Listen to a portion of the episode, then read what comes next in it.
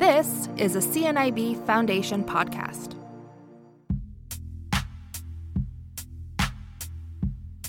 Hello, I'm James DeNoss, and this is Unbound. Our guest today is Bruce Meyer. He is a prolific writer, the author of 64 books of poetry, fiction, nonfiction, and literary journalism. He's also a professor of English who teaches at Georgian College in Barrie and Victoria College at U of T. In addition, he was poet laureate of the city of Barrie and is no stranger to broadcasting, having hosted the Great Books for the CBC program This Morning with Michael Enright. We sat down with Bruce earlier this year at the CNIB studios in Toronto to discuss his national bestseller, The Golden Thread A Reader's Journey Through the Great Books. This is part one of that conversation. Hello, Bruce. Welcome to Unbound. Nice to be here, James. Thank you for having me. Thank you. Well, I have been looking forward to this conversation. In The Golden Thread, you examine some of the most influential and foundational works of Western literature, from the Odyssey, the Aeneid, and the Bible, all the way to Virginia Woolf and James Joyce. It certainly inspired me to start doing a lot of rereading. Was that part of the reason you wrote your book, to reawaken interest in these works? Well, I realized that literature is a conversation. Um, and the strange thing is that, that the book didn't really start off as a book. It, it started off as a question that was posed to me one night when I was sitting on a patio in Austin, Texas, at the home of a Pakistani British Brazilian novelist by the name of Zulfikar Ghose who was a friend of my sort of mentor, David Wevill, uh, who's a Canadian poet who lives in Texas. And uh, Zulf said to me, Well, you've just finished your doctorate. And I said, Yeah. And he said, What are you doing? And you're on a postdoc now. And I said, Yes. And I'm traveling all over the place and I'm looking for lost World War I Canadian literature, a whole decade of it, which I found. And uh, Zulf said to me, Well, what are you reading in the meantime? And I said, What, what do you mean? He said, when, when you're sitting in airports, what are you reading? And I said, well, newspapers, magazines. And he says, go back and fill in all the gaps in your education. Go back and look at all the things you could have, you should have read, you know, from your BA through to the end of your PhD and see what's missing. And so I started off with the 20th century and, you know, reading backwards was an interesting, you know, experience in that I realized that, geez, I've, I've, read, you know, books one, two, and 12 of Paradise Lost, but not the other ones. Mm-hmm. Um, I hadn't read Dante, for example, and I hadn't read uh, the Theban plays. And I suddenly, as I was working my way backwards, by the time I got back to Homer, there was this moment of eureka when it all started to come together and coalesce. And it, it is possible, and this is what's behind the golden thread, it is possible to see literature as a complete whole, as something that is uh, a unity in some ways. Um, and so uh, the next thing I knew, I was I was back in Toronto. Uh, the only job I could get at the time was uh, teaching at the School Continuing Studies, and the only course was a literature course. And they said, "Here, make this what you want. Just call it literature." And so I turned it into a great books course. At the time, there were no great books courses being taught in Canada. And in the course of doing the great books course, uh, I think it was the second year I taught it, there was a young student or a young woman in the class who put up her hand and said, By the way, I'm a junior producer for this morning at CBC. You've got a great voice for radio. Would you consider doing a half hour broadcast on the Bible as literature for Christmas for this morning? And uh, so I went into the studio with Michael Enright, and Enright said, "Look, this is great stuff. Let's turn this into six broadcasts. We'll do a mini series for Christmas of 1998." And um, what happened was that the broadcast took off. Took off. The uh, um, Metamorphosis sold out in um, in in in Saskatchewan, or in, actually in Montreal. The Aeneid sold out in Saskatchewan. Boethius shut down the Trans Canada Highway, the consolation of philosophy, uh, because, in Blind River, of all places, because my sister in law was the bank manager there, and she asked the OPP officer, What are all these rigs doing at the side of the road? And he said, Oh, some guy's talking about Boethius. There's a book club. And all the truckers had decided to pull their rigs over in Blind River and listen to the broadcast and have a discussion about Boethius' Consolation of Philosophy. And out of that, um, somebody said, you know, would you consider doing a book and write it up as a book? and I realized that the that originally I, I could not do a the, the sort of academic book that I'd been trained to write. I had to, in fact, make it accessible to the general reader.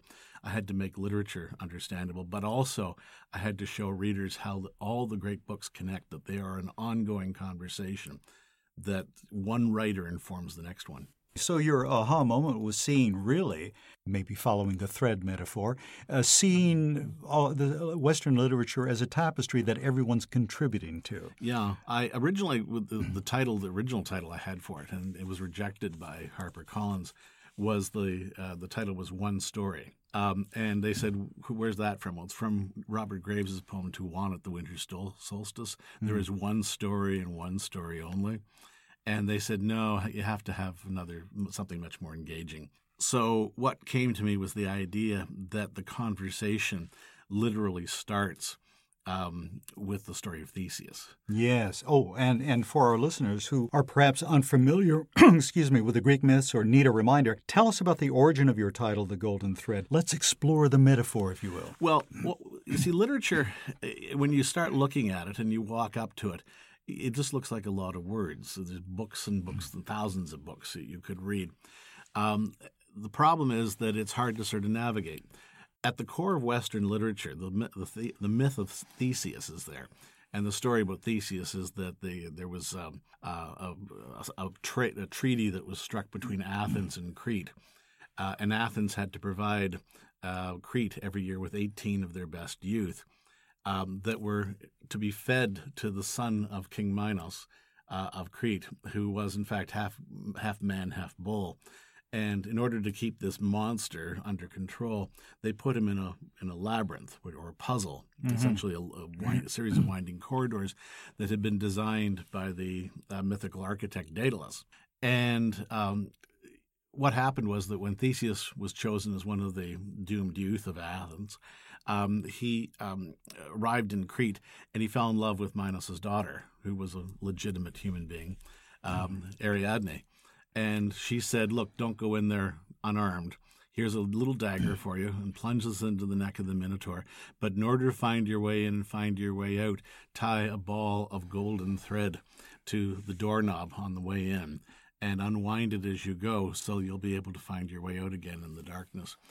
And if you take a look at the metaphor that's involved in that, it's the idea that all of literature is essentially a labyrinth, but the way we sort of learn to navigate it is with some sort of key or some sort of process that uh, enables us to find our way in and find our way back out again.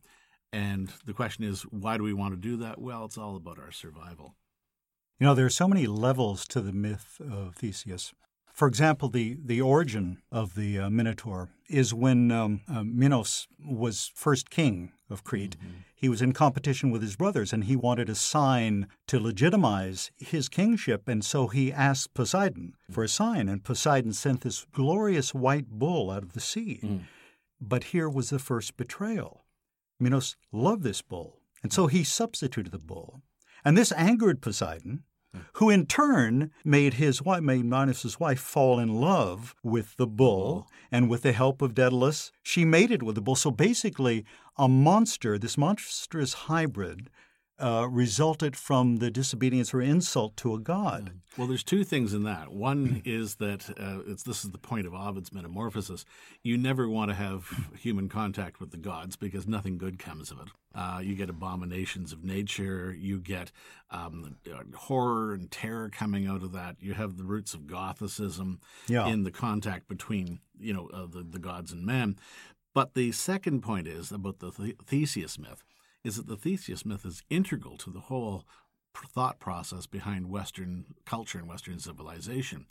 Um, in the book I did as a follow up to The Golden Thread, a book called Heroes, it's based on the Theseus myth as well. Uh, because hero theory, which is a large, uh, complicated, you know, morass of, of, of, of interpretations of what is a hero and how does a hero function, um, that's been expressed by people like Otto Rank or uh, uh, uh Lord, uh, Lord, Raglan or, in fact, Thomas Carlyle or Northrop Frye or Joseph Campbell. In order to understand all this, they've created a rather complicated interpretation. And I took a look at the myth, myth of Theseus, and I said, what are the, the ingredients in the myth of Theseus? And it's quite simple. It's the hero pattern. Mm-hmm. And the hero pattern is not just the you know Campbell's hero cycle mm-hmm. that he talks about in Hero with a Thousand Faces. But hero theory is essentially very simple. You have a hero who has to solve a puzzle and go into the puzzle, solve the puzzle to kill the monster.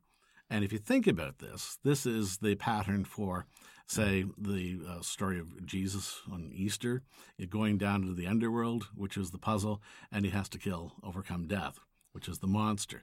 If you take a look at, say, Law and Order on television or CSI, all the detective shows are all following the same pattern. Yeah. You've got the heroes, the, the, the police, you've got the puzzle, which is the murder, and you've got the murderer, who is the monster. What do you make of the symbology of the bull? Well, the the bull's wild; it's untamed, but there's something horribly masculine about it. it, it right. He's he's the, it's the uber masculine idea that, in fact, you not only have a creature who's um, you know hypersexual in many ways, mm-hmm. but you also have a creature who's armed, and he's not armed um, in terms of weaponry that you would, most people would hold in their hands. He's armed with the weapons on his head the horns and so forth. And so that there's this very idea very of, phallic, yes. yeah, very phallic. But the the the the, the, the I suppose the, the the the fearfulness of the bull is what he carries in his head. And it's interesting when you look at classical mythology, it's whatever comes out of the gods' heads that's important. Mm-hmm. You know, whether it's Zeus and, and Athena coming right. out of Zeus's head. Um, you know, Dionysus, of course, is sexual because he leaps out of Zeus's thigh and so forth. Um, but th- there's something about the Minotaur having horns which is quite horrific. You know? it is, and, and, and also there is, there is another bull connection in this story. The origin of the conflict between uh, Crete and Athens was uh, the death of uh, Minos' son, Androgeus. Mm. Uh, when, when he was in Athens, they, they were quite jealous of his athletic accomplishments. So Aegeus, King Aegeus, sent him on a mission to kill the Marathonian bull, and he died in the attempt. And so this was Minos' anger against uh, against Athens, which was another bull connection. I just found that fascinating. Yeah it is one of those myths that just keeps giving and giving. And yeah, giving. it just yeah, doesn't get it, doesn't, it, it just yeah. doesn't get tired. And then and then of course it seems in the story of this story and in the Odyssey, which we'll discuss, Poseidon gets pissed off a lot. Oh yeah, in, in the Odyssey, he's he says to Odysseus, "Okay, you're not getting home," you know, um, and um, um, it's interesting that he he is because he's the he's the god who controls the roadway for, for the ancient yeah. world, the sea. Um, that he's in fact uh, he's he, he, he's someone who uh, is not in fact predisposed towards the people that we would consider like the good guys. Yeah. Um, if you take a look at the Iliad, for example, he's on the Trojan side. Um, Athena and Zeus are sort of on the Greek side and everything like that. There, it's interesting that when you come right down to it, though, uh, what Poseidon underlies and seems to underscore is the fact that there's two very different mentalities at work in Western literature. One is called the pagan, I call the pagan classical mentality, mm-hmm. where you have gods plural. And because you have gods plural, you have a dysfunctional universe. And because it's a dis- dysfunctional universe, nature is animate. It's, uh, it's infused with spirits and mm-hmm. so forth. And the result of putting a foot wrong in an animate universe is tragedy. Now, the other operative sort of mentality in Western literature that comes along and challenges that is the Judeo Christian uh, mentality, where you have God, capital G, singular, who is not, in fact, at odds with the other gods. He's got a plan. Rather than having fate or fortune, as you have in the classical world, you have providence, mm-hmm. which is the divine plan. Um, you don't, in fact, have um, destruction, you have grace. And the idea in the Judeo Christian universe is that because there is a plan, everything works out in the end. Mm-hmm. And because everything works out in the end, the operative result is not tragedy, it's comedy. And it's interesting that how do you see this manifested in our world now? And the simple answer is compare Washington, D.C. to Ottawa. What is Washington, D.C.? Washington, D.C.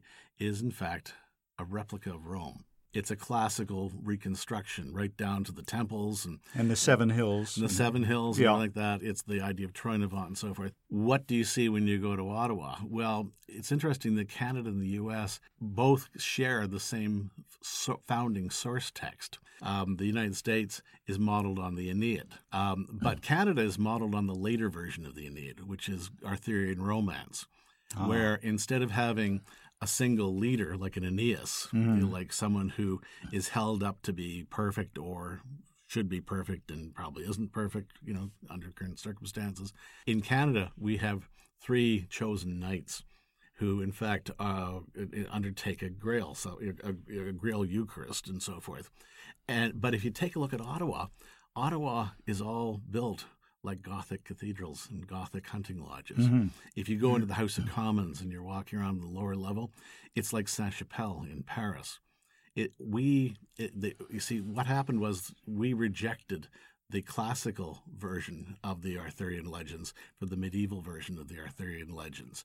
And the difference is that what's governing the the American version of Arthurian of, of, of, of the of the, the Aeneid is in fact gods lowercase g, plural, whereas in Canada it's God's capital G, singular. And the result is that in Canadian literature, uh, because of this discrepancy, we can't write Death of a Salesman. We, we can't write tragedy in CanLit.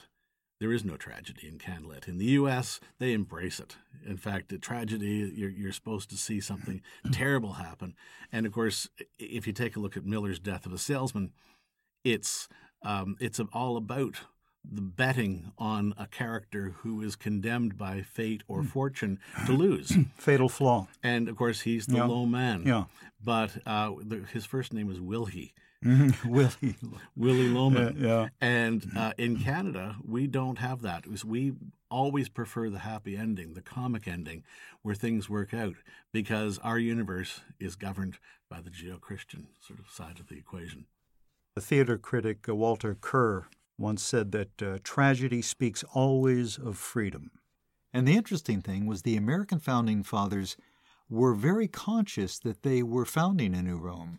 But Rome started as a republic and, and it, ended as an up. empire. Well, here we are today. Yeah, um, it's interesting too that that um, in terms of the founding principles, and I often explain this to my students when they say, "What's the difference between Canada and the U.S.?" And the simple answer is the three tenets. Mm-hmm. The American tenets are life, liberty, and the pursuit of happiness, which are Lockean in their nature. Yes. Ours are Hobbesian in their nature, mm. which are peace, order, and good government. Yeah. And because pe- uh, we have peace, order, and good government, it means the the question is, well, do we have inalienable rights, as the United States, in fact, outlines in their Constitution? We don't have inalienable rights in mm. Canada. All our law, all our rights are privileges that are dispensed at the pleasure of the Crown. What we're looking at in Canada is a system that Boethius talks about mm-hmm. in the mm-hmm. Consolation of Philosophy, which is the order of God and nature, where, in fact, we have a hierarchy, and you can trace our hierarchy right from, in fact, your local MP for Simcoe Oro-Medonte, you know, where yes. I live, uh, all the way through to the House of Commons, through the Senate. It's the, also the path of a bill to the Governor General, who is the Queen's representative in Canada. But mm-hmm. then, it, because he is the Queen's representative in Canada, you can trace the order of the chain of command, as it were, all the way back to the Queen. And who is the Queen responsible to? Dieu et mon droit, mm-hmm. you know, God in my right. She yes. is the anointed one. Yeah. So it goes right up to heaven. The United States, you don't have that. So the United States is a, is an expression of the pagan classical universe, whereas Canada is the expression of the Judeo Christian universe. Now, this actually has larger ramifications with sports, of all mm-hmm. things. Why? Because when you look at American sports, they play for trophies the World Series trophy, the, uh, uh, you know, the Super Bowl trophy. It's all about uh, having an object. But in Canada, what do we play for? We play for cups, we play for grails, and you know our you know whether it's the Stanley Cup and the the nickname for the Stanley Cup is the Grail, Um, the Grey Cup, you know, and uh, the, the, the uh, Memorial Cup, the Allen mm-hmm. Cup, the Mann Cup. And what do you do with the cups? You fill them full of you know spirits, and you hold a mini Eucharist. So, and so in uh, yes, and in um, uh, Canadian hockey, uh, who was Sir Galahad? Well, it's Wayne Gretzky. there you go.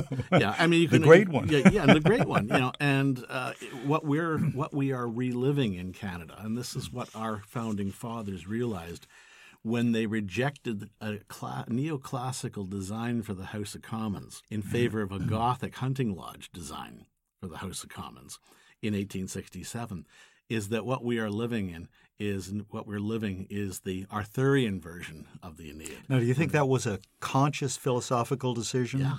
Was it? Uh, totally, totally. Yeah. And it, it, just keeps coming up all over the place. And if you go to, say, our universities, like Victoria College at mm-hmm. the University of Toronto, it's a medieval castle. You've got the central Old Vic, you know, in the middle right. of it, which is the Bailey, mm-hmm. and all the way around are the central keep, which has got yeah. towers. Uh-huh. All the way around that is an enclosed fortification of basically, you know, late late medieval, early Renaissance English fortifications. Right. And, and, and Gothic architecture very much is forest-like. Yeah, you know, it's very much forest. Like. Well, yeah. there's the other difference because what you're looking at in the neoclassical world is a world that's based on mathematics.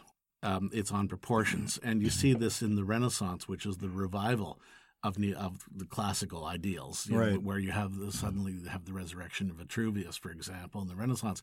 It's all based on proportions. Vitruvian Man, that mm-hmm. drawing by Leonardo yes. da Vinci, yeah. um, you know, man's reach is equal to his height, and, and he's I, the measure of yeah, all things. And I, I can yeah. do that. I can spread my arms, and you can measure from the tip of my middle finger to the tip of my middle finger, and it's exactly my height. I'm six feet tall and that's exactly six feet what you get then is not so much in, in, in the Judeo Christian world, is not, in fact, a recognition of mathematics. You have a recognition of natural order, a, you know, organic order, as it were. And it's interesting that the question is where's the dividing line between these two mentalities? Where does it fall? And the simple dividing line is in Boethius's Consolation of Philosophy which is one of the, to my mind, one of the seminal books of Western literature. He's not only asking why do bad things happen to good people, he's trying to say, okay, what is making me feel so badly about my current state of things? And the answer is fortune. So what he does is he overcomes fortune. He sends uh, the the muses packing, and he turns to Dame Philosophy. Well, who is Dame Philosophy? She is, in fact, not classical philosophy. Not Fortuna. No. Not she, Fortuna. She is, in fact, Theologia. And she's got pi written on her as a kind of a nod to the to the to the infinite, the unsolvable infinite, uh, which is, is written on the hem of her gown. But what she does is she becomes a kind of, um, uh, I suppose, a figure of um, not so much of, of, of, order, but of a kind of a figure of, of who of grace and so that the uh, consolation of philosophy is all about overcoming, you know, the idea of, of yeah. One, one, one, once again, yeah. uh, the difference is you mentioned between animate and inanimate yeah, universes. those are the two universes. Yeah, yeah. Um, and of course, God says to man to Adam in uh, Genesis two, okay, I'm giving you dominion over everything. Yeah, so, I, found that very interesting, uh, yeah. the, the consolation of philosophy. Uh, you mentioned in the book, it says the, the root of uh, Boethius is do not trust what you see. Yeah. Okay, do not trust what you see. Explain that a bit. Well, St. Augustine says the same thing. He says that the highest form of, in fact, or the way in which you talk to God, the way in which you can understand God is through discernment. It's the ability to tell the difference between reality and illusion. Boethius says, don't trust, you know, uh, the illusions of reality because it's like that old Frank Sinatra song, you know, that's life. You know, you're shot down in April and back on top in June. He said, all fortune is an illusion. Uh, the, the Boethius says that because all fortune is an illusion, you should in fact stand back and say, okay, well, what can we trust? And you simply say, well, you trust in God. You mm. trust in the whole idea that somehow um, that even though bad things are happening to you and you're a good person, that somehow the wicked will be punished and the good will be rewarded, maybe not in this life, but in the next life. And because of that, uh, if you adhere to the order of God and nature, you are good. And if you basically abandon the order of God and nature, you are evil. So Boethius's position is there is no chance in the universe? Um, he no, you shouldn't recognize chance. You shouldn't bet on chance. You shouldn't go for a ride. But does he it. acknowledge there is chance? Um, he says that there's fortune, but the question is, uh, is it providence? And the, the, the simple answer is yes. There's providence. That God has a plan, so that e- even if you can't see the plan, um, you trust in God because why? Because God is your true home. It's an interesting uh, idea. Because, because even the Old Testament, um, uh, in Ecclesiastes, it says time and chance happens to them all. Oh, yeah. Even Ecclesiastes, the Bible acknowledges there's chance. Yeah. And and bad stuff happens. happens. right? But the, the, the, here we go back. We go look at Job, because Job's an interesting sort of. And I didn't mention this in the Golden Thread, but Job is the one book where God actually explains Himself. Job thirty-eight to forty-two, and uh, in Job, you know, what does Job do? Well, he refuses to curse God and die. So he is adhering to the principle that even though things have gotten bad, you know, it's not on him. It, he's done he's done the right thing. He's in fact being stubborn about his, where he's going Mhm. to, what he's going to believe and so forth. So what you have is this dichotomy in, in Western in Western mentality between the Judeo-Christian and the pagan classical. Right. There is that tension to this day. There's the tension between Athens and Jerusalem, Yeah. uh, reason and revelation. And it, it's played out in something like um, Jonathan Swift's Battle of the Books. Yeah. And you, it's played out, for instance, in the debate between the Renaissance and the late medieval thinking. Um, and you see it, in of all places, in the 19th century. Because in the middle of the 19th century, the Enlightenment literally burns out, flames out with Romanticism. Um, and Romanticism is suddenly a retreat into nature, Right. according to Kenneth Clark, Mhm. thinkers like that. Um, and even Wordsworth sitting there looking at Tintern Abbey, you know, from his hill on, in, the, in the Welsh countryside, is saying, you know, there's something restorative in nature. The height of of the sort of the break with the classical, neoclassical world, And comes in- rationality. and rationality for the comes- sensations. Yes. For the senses. Yes, yeah. it comes in Tennyson's Idylls of the King. Yeah. Now, here's the interesting thing: when Canada was becoming a nation in 1867, the best-selling book in the English language was The Idylls of the King. Um, and when uh, when the founding fathers of the U.S. were, um, you know, drafting the Constitution, the one book I know that they had all read, and I actually went through the records of uh, William and Mary College in, in Williamsburg. Um, Thomas Jefferson signed it out constantly and never returned it. It- the cop and the book was Rasselas by Samuel Mm-hmm. oh, Johnson yes, yes. which is essentially a classical text. It's Yeah. in fact qu- quoting Horace. It's about the pursuit of happiness. Um, it's about the whole idea of poetry being a kind of mathematical order to the world.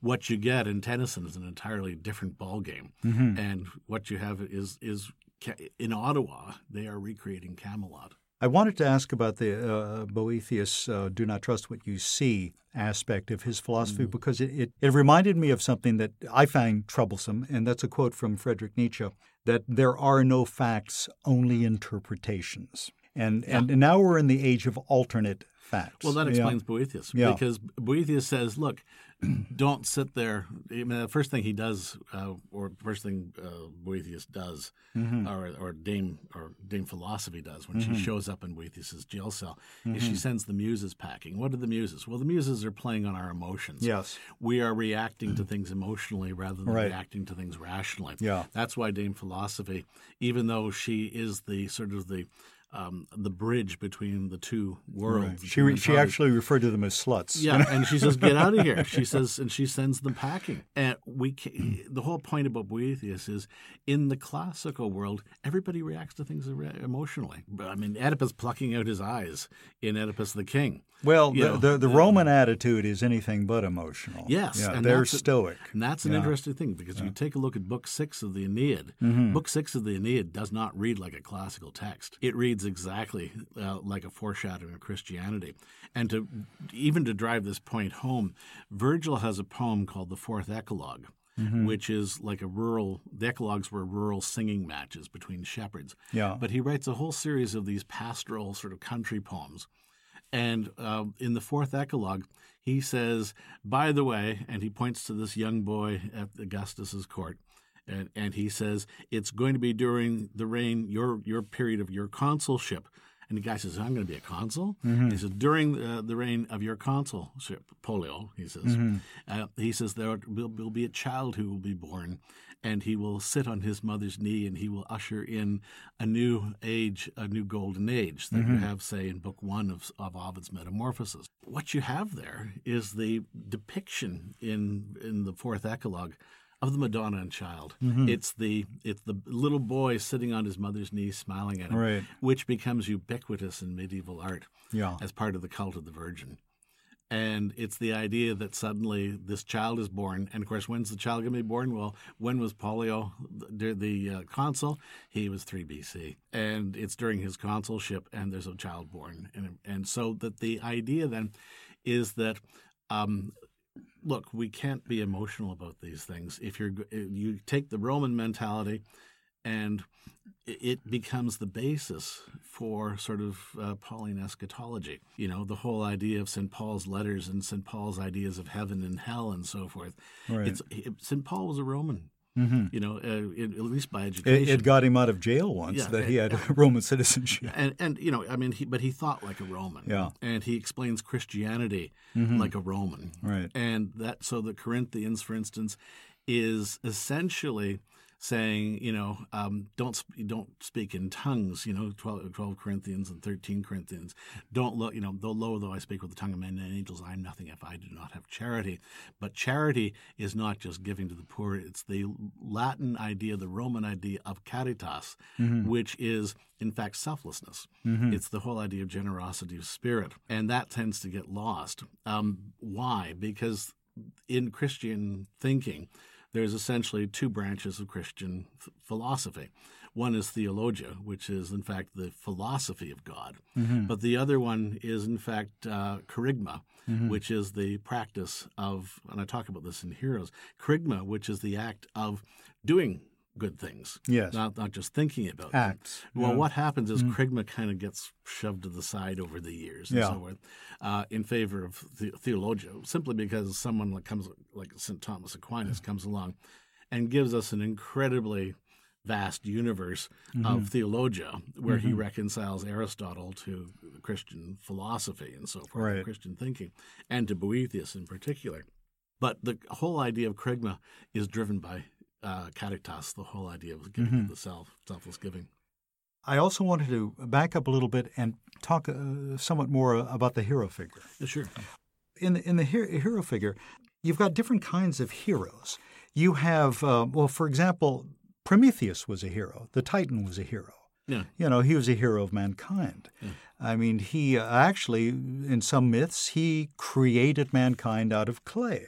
He cheated the gods in favor of man and was punished for that. But then we have human heroes despite the fact that they might have had divine fathers, and apparently uh, Poseidon, in some uh, in some myths, uh, was Theseus's father, not Aegeus, but Poseidon. But they're flawed. They're flawed. You've got lies, you've got betrayals. The whole myth of Theseus started with the betrayal of a god. Now we have Ariadne, who helped out Theseus. And what did he do in He return? he He abandoned- abandoned her on Naxos. yeah. He abandoned her, Yeah. right? Uh, Love them and leave them, sort of thing. Yeah. Unbelievable. Aeneas abandoned Dido. I mean, you you've got guys. Um, well, they have a vision, and they're going to achieve that vision. That's called destiny. yeah. And you see, where you see destiny really sort of playing out is in one of the later books of the Iliad. And I don't talk about this in the Golden Thread, but I touch on this in Heroes. Um, there's a scene in in the in the Iliad where Aeneas, who's a prince of Troy, is out on the plain of Ilium and he's battling with the Greeks and so on. Mm-hmm. And he gets thrown from his chariot and he breaks his leg. And he's he looks up and he's surrounded. He's lying in the dust. And he's surrounded by the Greeks who have all their spears raised and they're about to skewer him 500 ways from Sunday.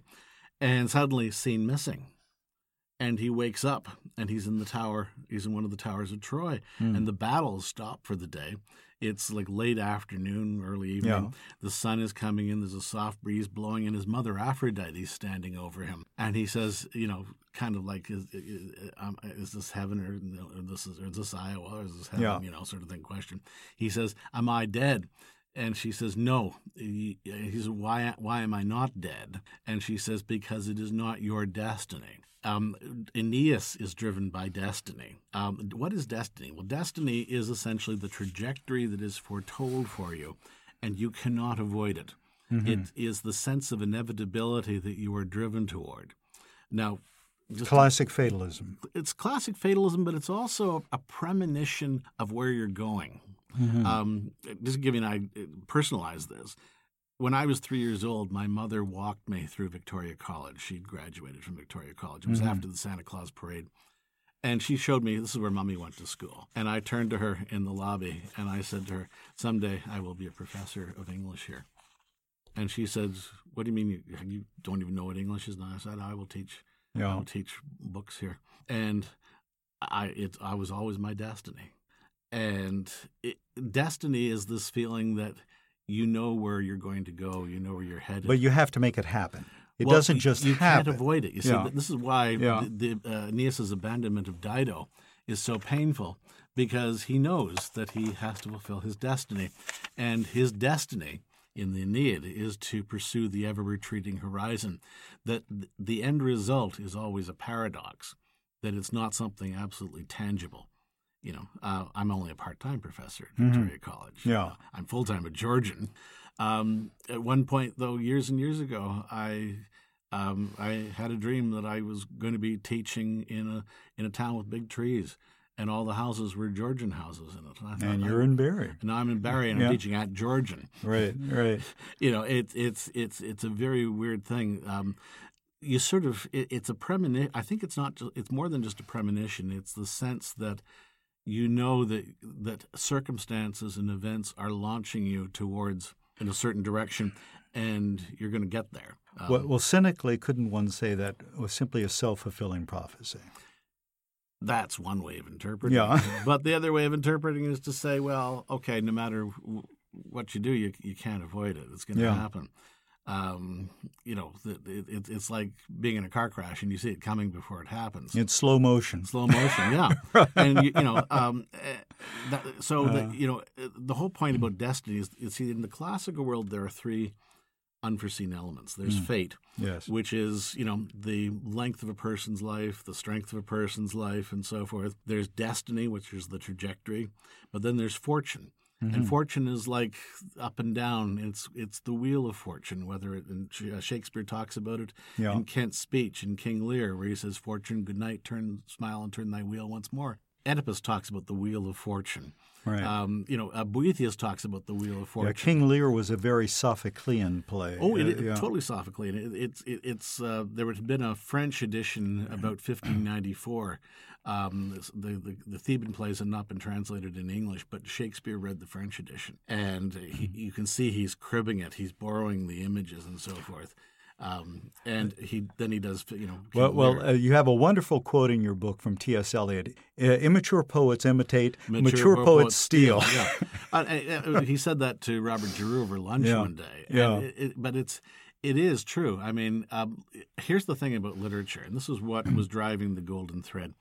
That this is a record. This is almost like a criminal record of theft. Um, Or in- collaboration. Let's be kind. Collaboration. well, it, it could be a, it's a conversation Yeah, because in Canto 3 of the Inferno, Dante suddenly appears in hell with Virgil. And after, you know, the Canto 1 where he is midway in his life's journey and he runs down the steps, Canto 2 where he meets the shade of Virgil, Canto 3 he's being shown in the through the vestibule of, of hell and he sees this parade of poets coming along Mm-hmm. and Dante says, Are they who I think they are? And Virgil says, Yes. And he names them all in order. There's Yeah. Homer at the head, and there's Lucan, and there's Horace, and so forth.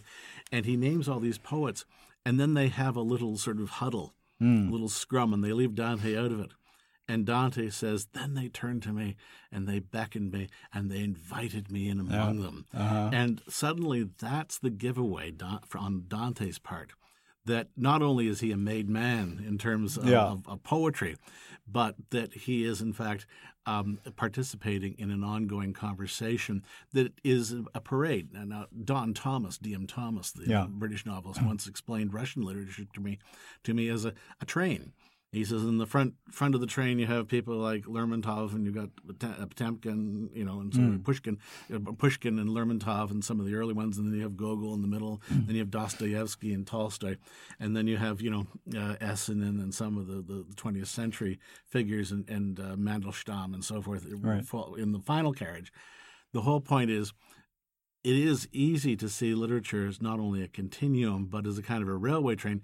But if you take a look at what is said in the actual texts, they're all cribbing each other. They're all, in fact, repeating each other. Now, Harold Bloom has a, a theory called the anxiety of influence, which says that the driver behind all of this is an Oedipal complex on the part of the writers, who are essentially saying, well, if I take or steal from my poetic uber fodder, Right. I get to murder him. Uh, I don't think it's it's that violent. I think what it is is that there are conventions. Uh, If you take a look at someone like Giorgio Vasari, who writes Lives of the Artists that I talk about, um, he says that you know the Renaissance and the whole idea of, of being a cognoscenti, someone who knows Right. and possessing virtu or goodness, is contingent upon six things such as disegno and decoro. And decoro doesn't just mean the way of doing things; it means the way of doing things that you've inherited that you are building upon. And there's maniera, which is your style. There's ugio, which is your judgment, and there's grazia, and so forth. And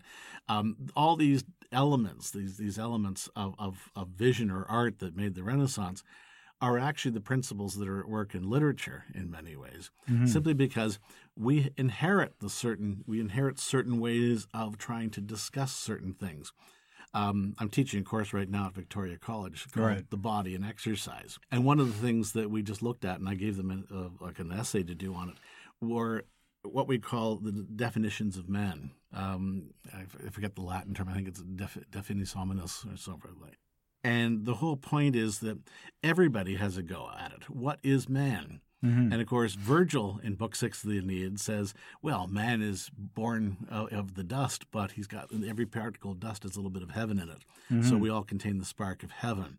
And you know, eventually, after so many years, if we lead a righteous life, we get to go to Elysium, which is heaven. And after so many years in Elysium, our souls get recycled. They get dipped in lethe, and our hard drives are erased, and then we're born again. You know. And then you take a look at um, at the Bible. The Bible has contains a whole series of these definitions of man. And then you take a look at Dante, and in the Paradiso. Um, uh, I think it's I think it's Canto ten of the Paradiso. Right. Dante offers, in fact, a definition of man. And then Hamlet comes up with the definition of man. What a piece of work is man. Exactly. Yeah. So that all the writers, they've all read each other.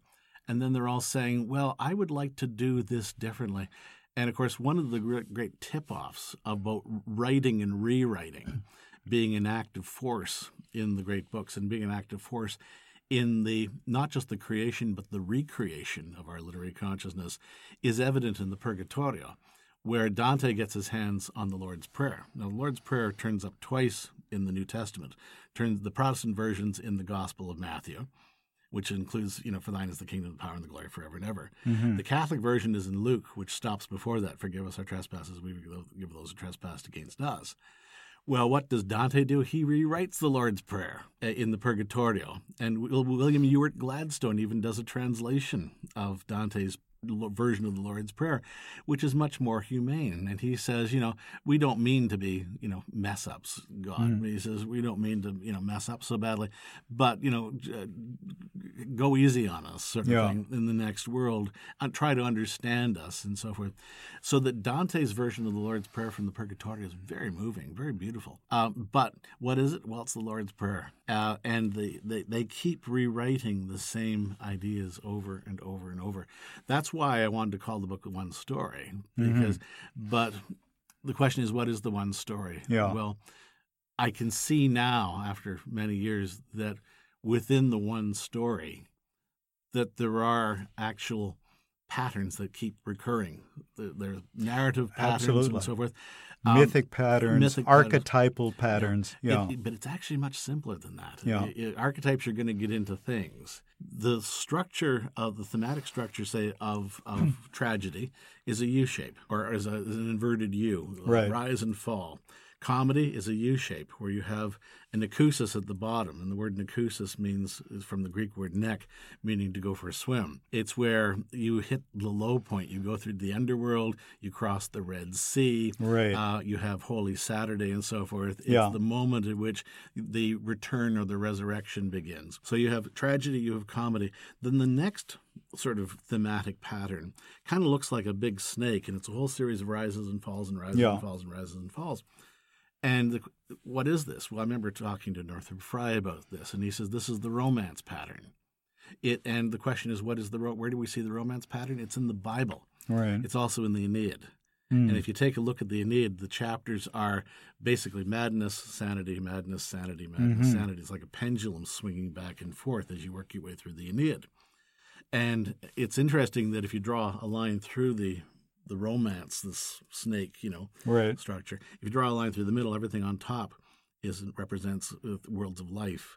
Um, Eden, uh, the promised land, return to the promised land, Jerusalem, uh, the new Jerusalem, and everything in the bottom is like the fall, Egypt, Babylon, um, you know, and Holy Saturday, and so forth on the bottom end of the scale. Then th- these were the there were two other patterns that Frye never quite cracked. And the next one is what I like to call the temporal pattern. And the temporal pattern is simply a circle. And where do we see this? This is the structure of Ovid's Metamorphosis. Whenever you tell a history of time, time is cyclical. Um, you start off with order and so forth. You fall into loss. You fall into disorder, decay, and then on the other side, as you're going around almost clockwise Mhm. on this on this circle, what you end up with uh, on the rise is the reestablishment of order.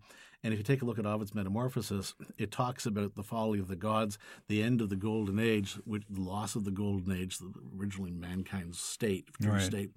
But what happens is that on the rise, you have the reestablishment of order through Rome and eventually Augustus. The f- fifth pattern is, in fact, simply a straight line, a flat line. It's the Iliad. It's um, Waiting for Godot. And the Ah. little key in all of this Mm. is Beckett's subtitle for Waiting for Godot, which he called a tragic comedy, where nothing happens. You don't get off of the flat plane. You're simply stuck in the same place. And um, uh, now I was giving a talk at the University of Ottawa about um, the golden thread and about the pat- these thematic patterns in literature. And uh, an engineering student, electrical engineering student, came up to me, and I had the comic pattern, the U shape, sine wave. the yeah, and basically It's a sine wave. sine wave, and Yeah. it represents. If you put them all together, they represent unity. The the the the, the U, the inverted U, the Yeah. snake, the circle, and the flat Yeah. line. Yeah, I just wanted to go uh, go back briefly to um, to Job. Mm. Restate Job as you understand the. Uh, Well, jo- Job loses everything. He's being punished by God. but how did that begin? Well, God they- Himself God- was tempted. God, God's playing dice with the universe. He well, he was being tempted by Satan. He Satan. succumbed to Satan's temptation. yeah, but right? he, he, he- he- but here's the thing. This is what's how C.S. Lewis would Yeah. explain it, because C.S. Lewis has a book called A Preface to Paradise Lost, and he explains the nature of evil. And it's one of the paradoxes about the Judeo Christian universe that you have to get used to that God knows evil is going to exist. What is the what is the purpose of evil? Yeah. Well, it's to test man's free will. See, man is given free will, but the, and this is a point that's picked up by St. Augustine. What do you do with free will? Well, you have to exercise discernment, and you have to learn discernment. You Yeah. have to learn the, the difference between reality and illusion. Boethius says that all all experience is r- rumor, hmm and this is a point that Chaucer makes. In Well, it takes us back so to forth. Nietzsche's quote as yeah, well. and yeah. every, everything's rumor.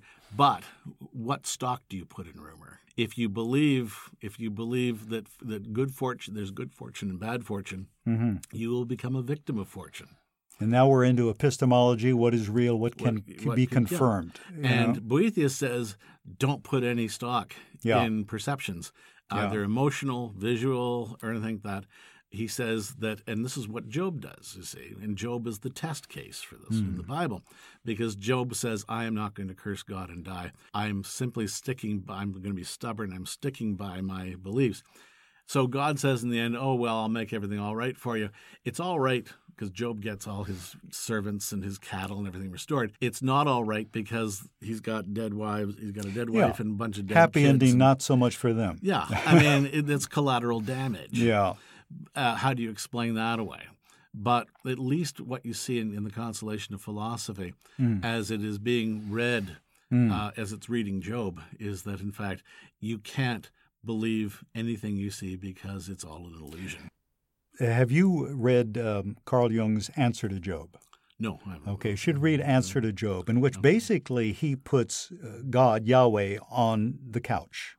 And he concludes there's a fourth face of God, and that is evil. His, his, his uh, uh, analysis of God is that Yahweh is simply a psychopath. Uh, so it's a, it was very controversial when, when he wrote this, but it's well worth reading Answer to Job. Because it may be what's informing Lewis in some ways in his Yeah. Paths to Paradise Lost, because God actually knows man's going to fall. Yeah. He knows man's going to suffer. So it's all a death, setup. It's all a setup. He, it's all set up. The question is, why is it a setup? And the the simple answer that C.S. Lewis comes up with, you know, who's you know, eh, I, in terms of Lewis's sense of Christianity and so forth. Um, not that I'm apologizing for Lewis, but Lewis would say, "Man, God intends mankind to fall." So he can test mankind. Why? Because if mankind passes the test, mankind returns to his place of proximity with God. Now the difference is, and this is there's three creation stories in the book of Genesis in Right. the first five books. The first in the in the first one and the third one, uh, mankind is created without consciousness. He's created with consciousness in the second one, which is the Garden of Eden, where he's given the act of free will and he has to make a choice between the two trees um, and the fruit of the two trees. But the other ones, mankind's just created. The point that Milton, I think, was making in Paradise Lost, uh, Milton subscribed to a philosophy called millenarianism, which, where, in fact, mankind has to learn his way Yeah, back yeah. to God. Right. And the question is, why would you have to learn your way back to God when we were originally close to God? And the simple answer is, well, we were kind of morons in our first manifestation. The second, when God, in fact, eventually, when you have the, the reconciliation of, of God and man, when you have Christ the bridegroom marrying Christ in the book of Revelations and so forth, um, and the fulfillment of, say, the, the, the types and so forth that you've Right. seen in the Song of Solomon and the same types that you've seen in the book of Daniel, the, um, which in Revelations is very much a commentary on Daniel. Um, it's the whole point that the um, uh, that when mankind returns to God, when when God and man eventually intersect, and the inter- it's the intersection of time and eternity Right. represented in the cross, but it's also um, the the fact that when mankind eventually can have a, another conversation, a real, honest to goodness, grown up conversation with God, it'll be on God's terms. Bertrand Russell was once asked, What if God actually exists? What would you say to God face to face after you die? He would say, Lord, you did not give me sufficient evidence. Yeah. well, it also takes us back to what Yeah. Milton said after the Yeah. massacre in Piedmont. They said it wasn't this terrible. Where was God? And Milton's answer was, "Where was man?" mm-hmm. Well, know, well, God didn't kill them. Mankind, men, men killed men. yeah, well, see, it's, it's, God gets the credit, but never the blame. And whether there's free will or not, I really enjoyed Christopher Hitchens' response to the question. He said, Yeah, uh, there is, uh, because we have to have it. Well, it, it, it's also a sense that that it it makes us, it gives us the opportunity to recognize evil, but it also gives us the recognition, the ability to deny good. Now that seems awful. At one point, I was I was talking to Harper Collins about writing a book called Necessary Evil, um, where in fact it I, I was taking Lewis's thesis that that God in fact allows evil to exist as a test for mankind, but not simply just a test for mankind. It's the it's the ability for mankind to sort of say, "I see, I see this, and I see that." And Boethius says that evil is essentially the conscious rejection of the order of God and nature. And uh, if you just simply say, "Well, I'm not going to reject the order of God nature," then you're looking at Job. Mm. And this is what Boethius, the point Boethius is making, the consolation of philosophy. I'm not. Sh- I. I mean, I've looked at the, this question of evil as a kind of a as, as a kind of a presence, and you know, yeah. I mean, I, I can buy the fact that God knows evil, mm-hmm. but here's the whole point, and this is the point Lewis makes: you don't need evil to define what good is. Good just is. Mm-hmm. Good exists. But in order to define evil, evil has to be rejection of good. So you need um, good. Good doesn't need evil to to to exist, but mm-hmm. evil needs good to exist. So light doesn't need dark. Yeah. How can you distinguish the two? Wow, that's, that's an interesting question. Well, uh, let's go back to heroes again and the Odyssey mm. And flawed heroes. Odysseus was quite a sketchy character, wasn't he? Oh yeah, totally. I mean, the question is, what is Odysseus? Well, he's essentially a um, he he's mankind in all of mankind's foibles and follies and so forth. Um, I, I, I was fascinated because you know different writers have had a go at rewriting the the Odyssey. Mm-hmm. Virgil, for example, but the one that fascinates me is Derek Walcott's mm. uh, Omeros.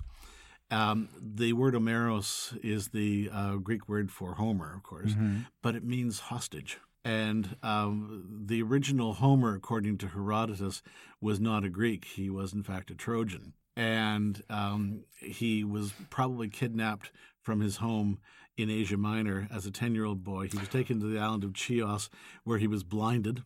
All, and, all my Greek ancestors are screaming right now. yeah, well, and justly so, justly so. And of course, what happens is that that Omeros, who may be Demodocus yeah. in Book Eight of the Odyssey, that what he uh, what he's doing is he becomes the memory for the community. Mm. He hmm. becomes the library, the public records, and so forth. The question is, what? How do you sum up? Um, you know, uh, essentially, or create a catalog of human behavior. Someone who's both um, a, a rogue, but someone who's both a noble. And it's interesting that when Sophic- uh, then Aristotle comes along and takes a look at both uh, poetry and drama. He has to deal with the Odyssey, and he looks at at at, um, at particularly at Odysseus, and it, it, in many ways, Aristotle's definition of the good human being is an anti-definition of Odysseus. Yes you know, uh, he does not really possess virtu, but he, pres- he, but there's there's admirable traits that he has. He wants to go home. You know. Well, he fought bravely in the war, but he yeah. tried to get out of it. He pretended to be insane. Yeah, he was the well, one of the first draft dodgers. well, they all they also send him off to get Philoctetes, for yeah. example, and he's willing to sort of go do, go and make side trips and things like yeah. that. Um, and uh, but in the case of um, uh, of Odysseus, yeah, he's he's a, he's a troublesome character in that um, he qualifies according to his status in society as one of the two uh-huh. types of people that Aristotle says you meet in drama and you meet in literature. Yeah. Aristotle says there's two types. One is the spoudaios, the highborn, and the other one is called the phaulos, the lowborn.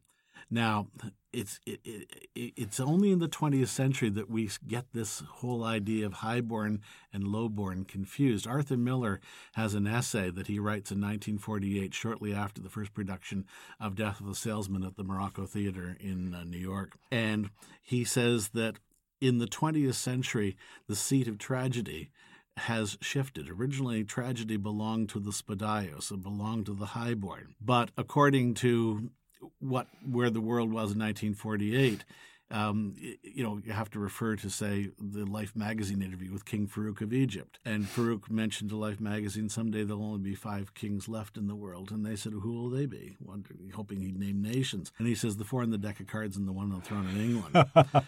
um, that Odysseus shows all of the attributes of a lowborn person. Uh, he is not, in fact, noble. He's in, not. He's not anywhere near Nestor or anywhere near as gracious and refined and well mannered as Menelaus is, and so forth.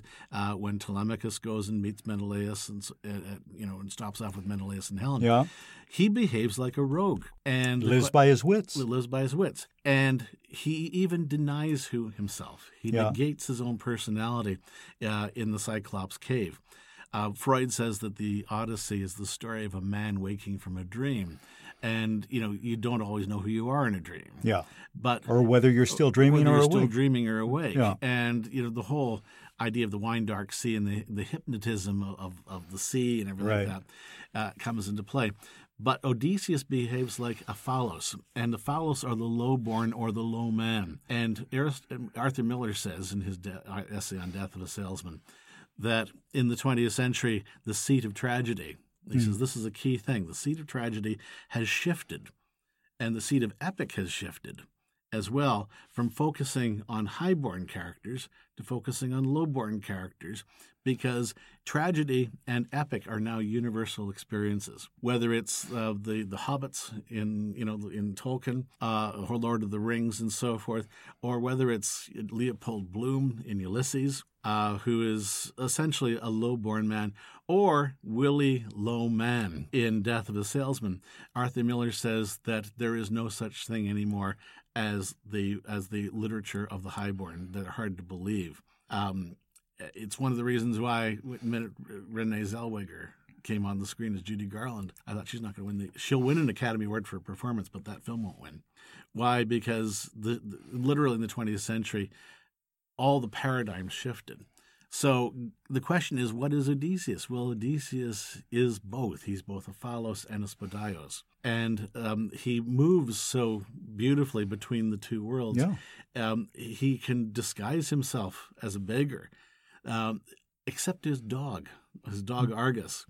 And the dog Argus, when he comes finally comes ashore in Ithaca, and he's disguised as an old beggar, the dog looks up at him and hasn't seen him since the dog was a puppy, and the dog falls over dead because it, it has been 20 years. 20 years. 10 years of the Trojan yeah. War, 10 years of wandering. Yeah, well, 10 years of wandering. Yeah. But he recognizes him. Yeah. But but mm-hmm. but Odysseus cannot bring himself to acknowledge the dog because his identity would be revealed. Yeah. And it's only when um, it, the, the, the, interesting thing is, and this is what reduces Odysseus to a very human character who's neither a Phaulos nor Spoudaios.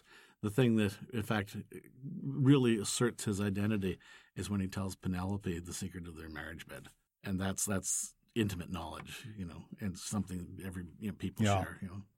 And then he wasn't too kind to her maids, was he? no. Uh, well, you know, I mean, they were, you know, the whole thing was a, it was, he was cleaning up an enormous mess. Well, well he, he was yeah. indeed. That was part one of my conversation with Bruce Meyer, discussing his national bestseller, The Golden Thread A Reader's Journey Through the Great Books.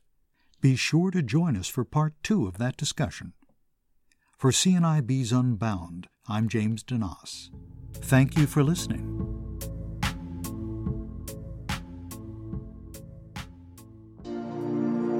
For more CNIB Foundation podcasts, visit cnib.ca/podcasts.